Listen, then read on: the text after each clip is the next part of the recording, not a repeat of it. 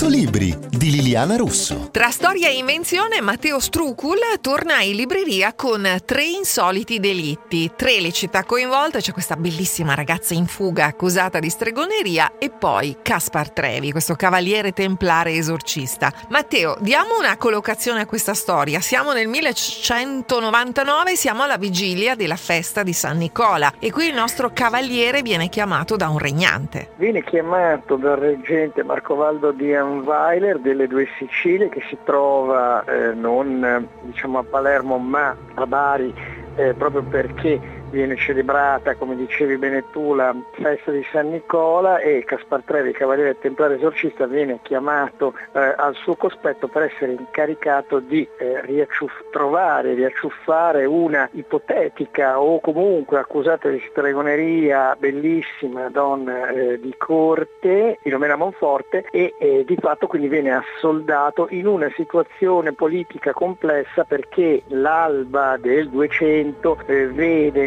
nel Regno delle Due Sicilie una sorta di conflitto politico tra il reggente dell'imperatore, appunto Marco Vado di Anweiler, il pontefice e eh, un Federico II di Svezia che è ancora bambino e che però è eh, figlio di quella Costanza d'Altavilla che è mancata poco più di un anno prima e pertanto la situazione come dire, è a dir poco mm fragile e suscettibile di eh, mutamenti importanti. Il nostro cavaliere sulla sua strada naturalmente incontrerà chi gli darà degli indizi, lui in realtà ha dei dubbi sul fatto che questa ragazza sia una strega, in realtà non, non è esattamente così, cercherà di trovarla e quando forse la troverà non sarà un momento esattamente molto facile per lui. No, beh, allora, anzitutto perché questa ragazza eh, viene definita da tutti coloro che l'hanno incontrata bellissima e diciamo che poi quando effettivamente arriva a vederla non saranno tradite le attese. Lui ovviamente ha un enorme problema che è un monaco guerriero, quindi ha fatto voto di castità,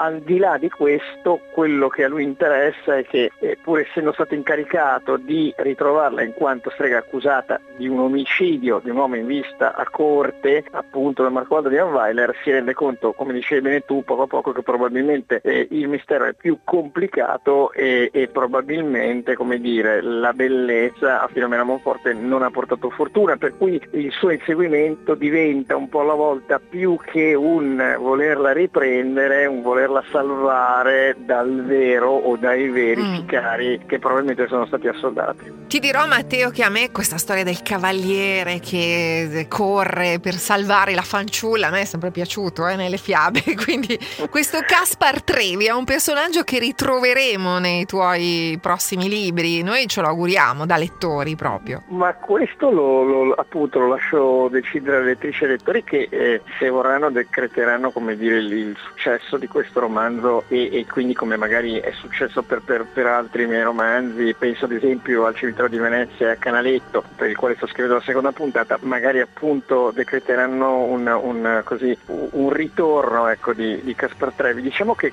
quello che mi piaceva di questa storia che ho scritto, tu giustamente menzioni la dimensione della fiaba, aggiungerei anche quella folcloristica, del folklore italiano, era proprio andare a raccontare la figura di San Nicola di Bari e più in generale come dire di quello che è il Natale legato però ai miracoli che questo personaggio così particolare, certo. vescovo di Mira nel 300, rappresenta per tutti, per tutti noi, compreso il Babbo Natale della Coca-Cola. Correte numerosi